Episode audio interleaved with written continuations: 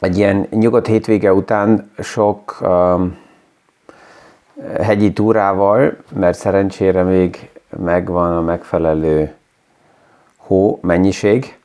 Nagyon-nagyon sok téma kerül az asztalra, így a reggeli cetlim teli van uh, kérdésekkel, gondolatokkal, amit megígértem azoknak a partnerekkel, akikkel felmentünk így a túrára, hogy valamikor beépítem egy podcastba, ma ezt elkezdem, aztán, hogyha van elég idő és belefér, akkor minél többet átgondolok hangosan, és ha nem, hát akkor folytatjuk a következő napokban.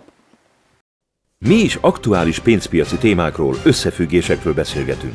Gazdaságról érthetően János Zsolttal. Üdvözlünk mindenkit a mai pé ef es Kávézac podcaston. Az első kérdés az volt, hogy mit kell tegyek, mint privát befektető, hogy stabilizáljam a portfóliómat és a stratégiámat. Tehát, hogy mi lehet ennek egy fontos eleme, hogy ez, hogy ez működjön, és um, um, erre, erre, erre szeretnék majd kicsit kitérni, de mielőtt a témát kézbe vesszük, azelőtt ezen a héten biztos, hogy fel fog pörögni a média oldaláról nagyon erősen február huszonnegyedikéig, ez az éves évforduló témája, és ezt abban a szempontból látom kritikusnak, mert ha megnézzük, akkor nem csak egy évvel ezelőtt támadta Oroszország meg Ukrajnát, és ezért ez az első év évfordulója lényeges, hanem március tizennyolcadika, és ez kétezer-tizennégy, mert már akkor elindult ez a háború, akkor, hogy a világközösség és Európa is még egyből nem megfelelően reagált, ez egy más téma volt. De ez, ez egy olyan sztori, ami a héten nem kell meglepjen, és ezt fogjuk hallani szinte minden uh, média uh, cikkből, hogyha így már csak bele, bele nézek egy picit, akkor az látható, hogy ez az első év évfordulójáról beszélünk, de azért, uh, ha, ha tiszták vagyunk, akkor még hat évet nyugodtan hozzá kellene adni. De nem is hatot, hanem nyolc évet, kétezer-tizennégy és huszonkettő között nem csak hat, hanem nyolc év van. Igen. Um, egy kérdés, ami így egy túra elején felmerült, az az volt, hogy mennyire fogják a technológiai fejlődések a befektetéseket és, és az életünket is befolyásolni. Ezt a témát nagyon komplexé is lehet tenni, próbálom leegyszerűsíteni, hogy csak azzal a fogalommal kezdem, hogy Internet, Internet of Things. Tehát a mindennapi um, tárgyak, ami körbevesznek, azokat, hogyha ellátjuk csippekkel, akkor ezek a csippek első lépésként adatokat tudnak um, gyűjteni. És ugye a cloud technológia, tehát a felhő technológia az nagyon erősen fejlődik. Ezt látjuk, hogy a nagy technológiai vállalatok fő investíció témája pillanatnyilag a felhő technológia. Tehát, hogy biztosítani azt, hogy az adatok gyűjtése szinte mindenütt, minden oldalról megtörténhessen, és azután, hogyha megvannak ezek az adatok, akkor persze, hogy ezt különböző algoritmusokon keresztül lehessen kiértékelni. Az, hogy, hogy a csippeket bevisszük az életünkbe, ugye van az a rémkép, hogy, hogy az embereket csippelni lehetne, és valahova a bőr alá beépíteni egy ilyen csippet. Ez a kép a legtöbb embernek nem tetszik, mert az ilyen teljes um, ellenőrzési rémképet ad, de ha megnézzük, akkor a mobiltelefonokon keresztül és más, egyre több és több olyan mindennapi tárgyon keresztül, amit, amit használunk, bevisszük akár a hálószobába a csippeket, hogy itt adatok gyűjtése történjen. És ezek, ezek bi, abba az irányba mennek tovább, hogy persze, hogy a kényelem oldaláról nagyon sok mindent fel lehet mutatni, hogy miért kényelmes az, hogyha rendelkezésre állnak az adatok, és akkor gyorsan, hatékonyan, költség kedvezően lehet lebonyolításokat létrehozni. amit ma máig látunk, ezek még nem mesterséges intelligencia termékei, ez tovább is ugye ott van, hogy ez csak esetleg kom gyors komputereken keresztül a létező adatokat hamar fel lehet dolgozni, és ebből például egy gombnyomásra nagyon hamar meg tudom kapni azt a rendelést, amit én elküldök, mert az adataim ismertek. Ez még nem mesterséges intelligencia. A mesterséges intelligencia ezekből az adatokból majd az a szint lehet, ha például én kapok egy csomagot, amit meg se rendeltem, amit egy mesterséges intelligencia rendszer az én adataimból, a viselkedésből, az életstílusból, a szokásokból um, kivesz mind információt, és úgy, úgy gondolja, vagy úgy dönt, ha majd valamikor ezek a rendszerek intelligensebbek lesznek, hogy azt mondja, hogy oké, okay, ez passzol hozzám, tehát ezért ezt a terméket vagy azt az árut lehetne nekem szállítani, és én megkapom a csomagot, csak akkor lehet, hogy azt mondom, hogy aha, érdekes, erre éppen gondoltam, de még nem volt időm, és, és megvan. Hogy ez egészen más, kritikus más pontokat nyit meg, az nem is kérdés.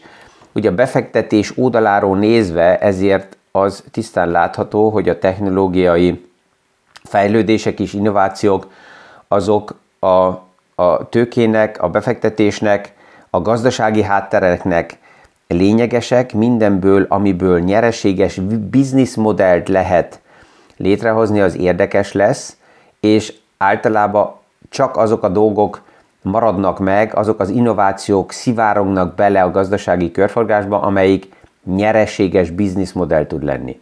Ami nem nyereséges bizniszmodell, az lehet, hogy egy ideig megvan mind ideológia, lehet, hogy egy ideig megvan mind hype, de hosszú távra nézve az tud megmaradni, ami a nyereséges bizniszmodell tud lenni.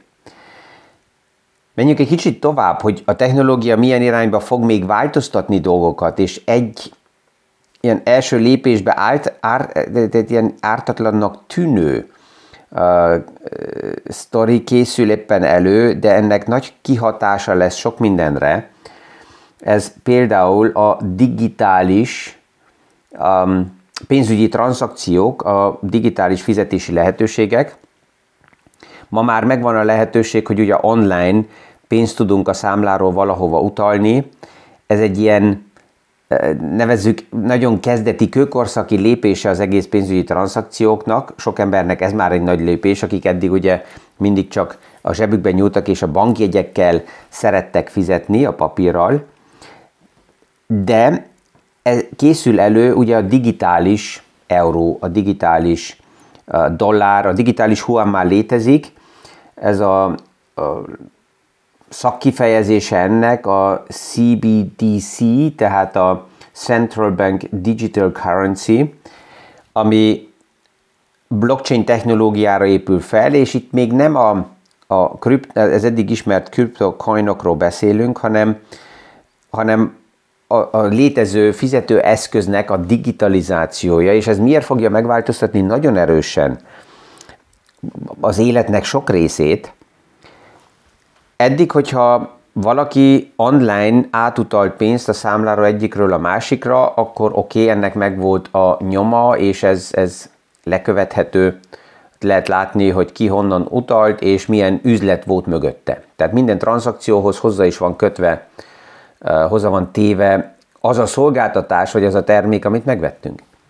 A digitális coinoknál azt jelenti, hogy az nem csak egy darab papír lesz, mint eddig, ahol um, valami szolgáltatást azzal a papír uh, pénzen megvettünk, hanem ezek a digitális uh, coinoknak meg lesz egy teljes protokoll hátterük, ami azt jelenti, hogy azon látom, hogy az a coin, ami az én tulajdonomba került, azt eddig kinek volt a tulajdonába, meddig volt a tulajdonába, milyen milyen terméket vagy szolgáltatást fizetett ezzel a coinnal ő ki.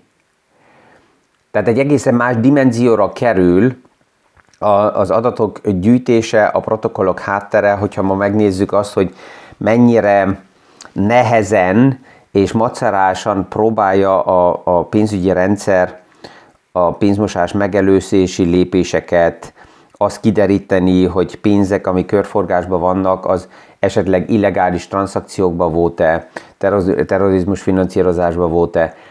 Tehát, hogy ebbe az irányba a digitális coin és a digitális fizetőeszköz biztos, hogy jönni fog, már ebből a szempontból látható, hogy ez szükséges, mert ez le fogja egyszerűsíteni az egész um, pénzmosás megelőzési lépéseket, nem már hónapra, de ez jön. És ennek, ugye, ennek a transzparenciának egészen más kihatása is lesz, mert az, hogy akkor egy ilyen fizetőeszközt, amit egyszer kézbe vettünk, és ha ezt nem adjuk azonnal tovább, vagy nem tároljuk csak, ez azonnal gyűjti az adatokat arról, hogy mi történik az életünkbe. Ez egy egészen új kép, egy új dimenzió, ami a technológia oldalról jön, és persze, hogy ennek a szabályzása nagyon fontos lesz.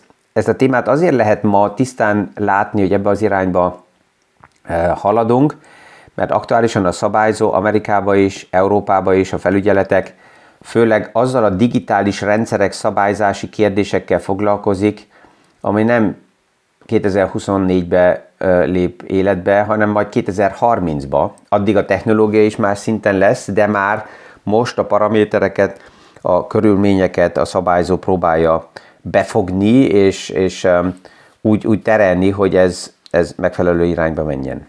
Tehát arra a kérdésre az egyszerű válasz, hogy a digitális rendszerek fejlődése befolyásolni fogja-e a gazdasági és a, a, a, a privát életünknek sok részét, összefoglalva egyszerűen azt lehet mondani, hogy igen, már most nagyon erősen befolyásolja, és ez még intenzívebb lesz, főleg az adatok oldaláról, az adatgyűjtés oldaláról, és ez nem az a kérdés, hogy ezek jönnek-e, hanem már csak az, hogy milyen, milyen gyorsasággal és milyen dimenzióval.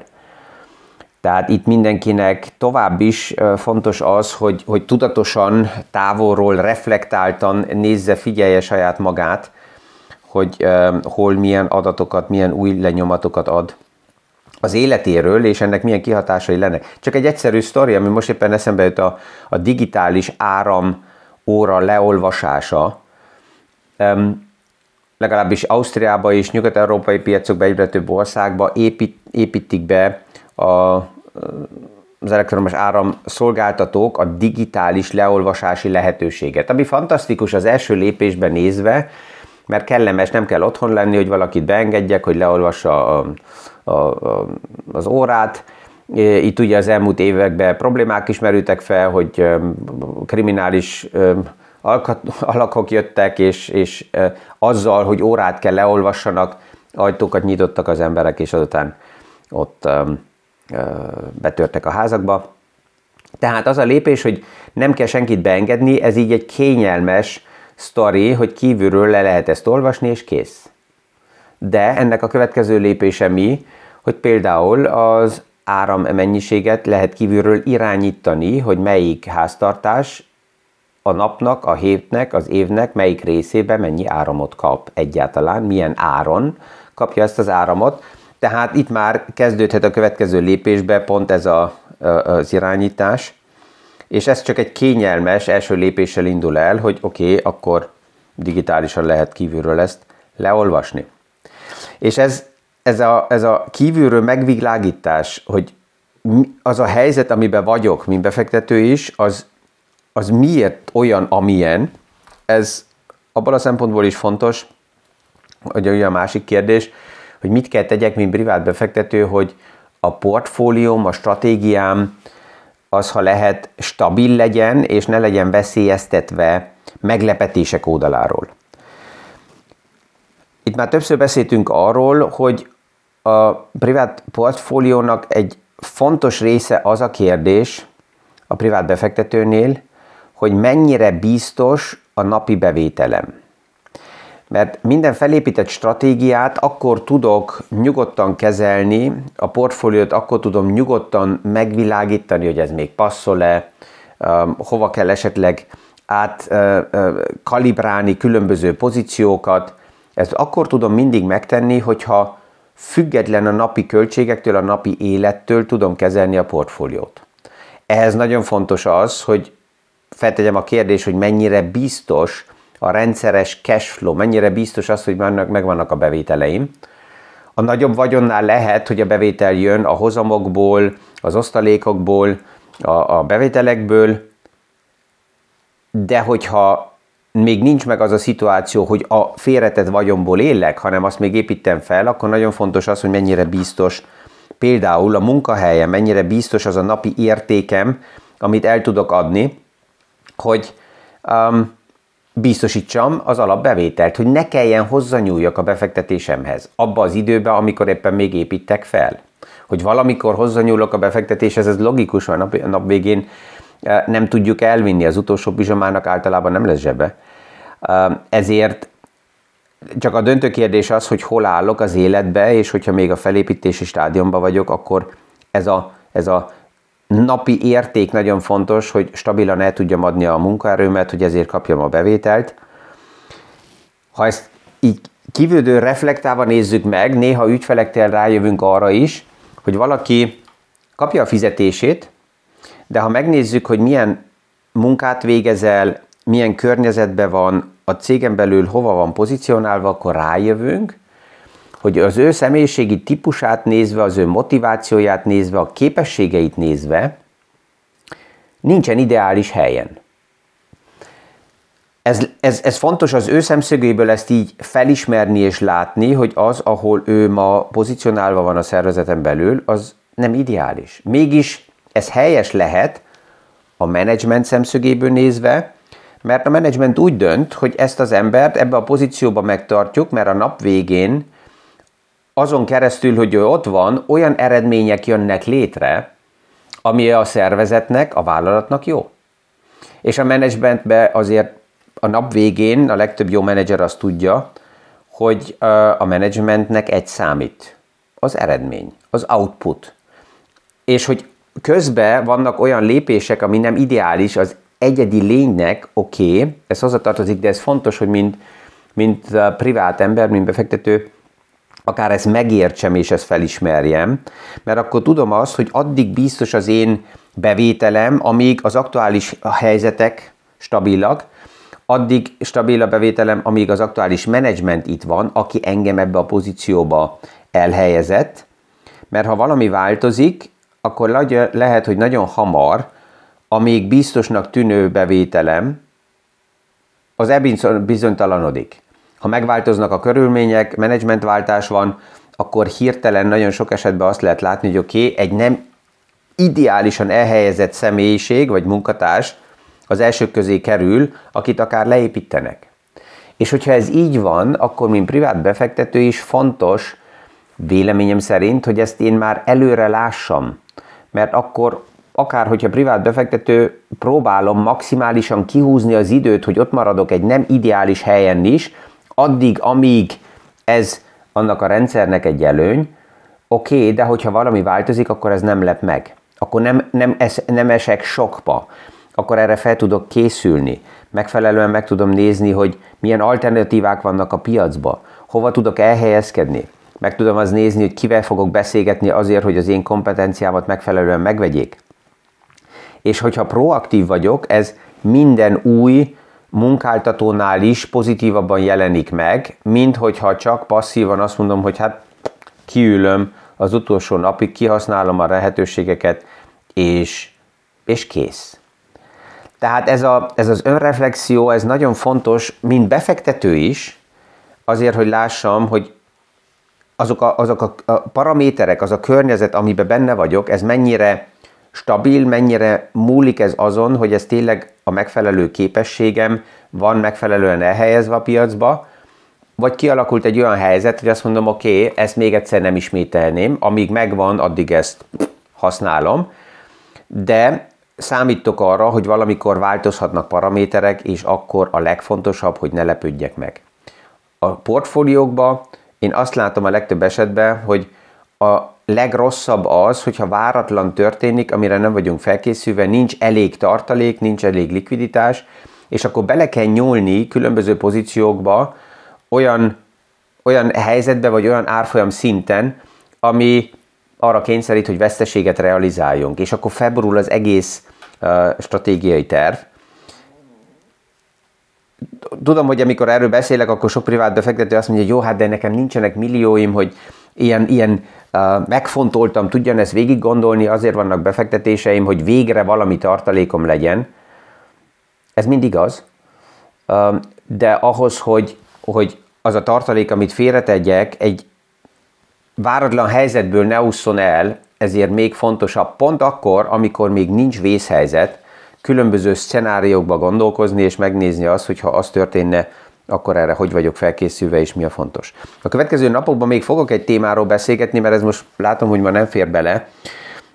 Az az elégedetlenség, ami oda vezet, hogy az emberek kapkodva, frusztráltan, reflexekből belenyúlnak összeállított portfóliókba, ez nagyon sokszor egészen más élethelyzetekből jön, és Ebbe, ebből nagyon sokat lehet tanulni, uh, abból is, hogyha ma szervezeteket, uh, top menedzsereket nézünk meg, hogy mi, mik, mikre kell figyelni, hogy balanszba maradjon, egyensúlyba maradjon a gazdasági helyzet, és ezt, mint privát befektető is át tudom venni a saját helyzetemre, mert az, hogy balanszba legyen, a mentális hozzáállása egy privát befektetőnek az is minimum olyan fontos, mint ahogy egy menedzser ma nagy szervezeteket kell egyensúlyba tartson és, és eredményesen vezessen. Ezekkel a gondolatokkal elindulunk ma ebbe a hétbe is újra. Kellemes napot kívánok mindenkinek, és a viszonthallásra a hónap reggeli pé ef es Kávézac podcastig.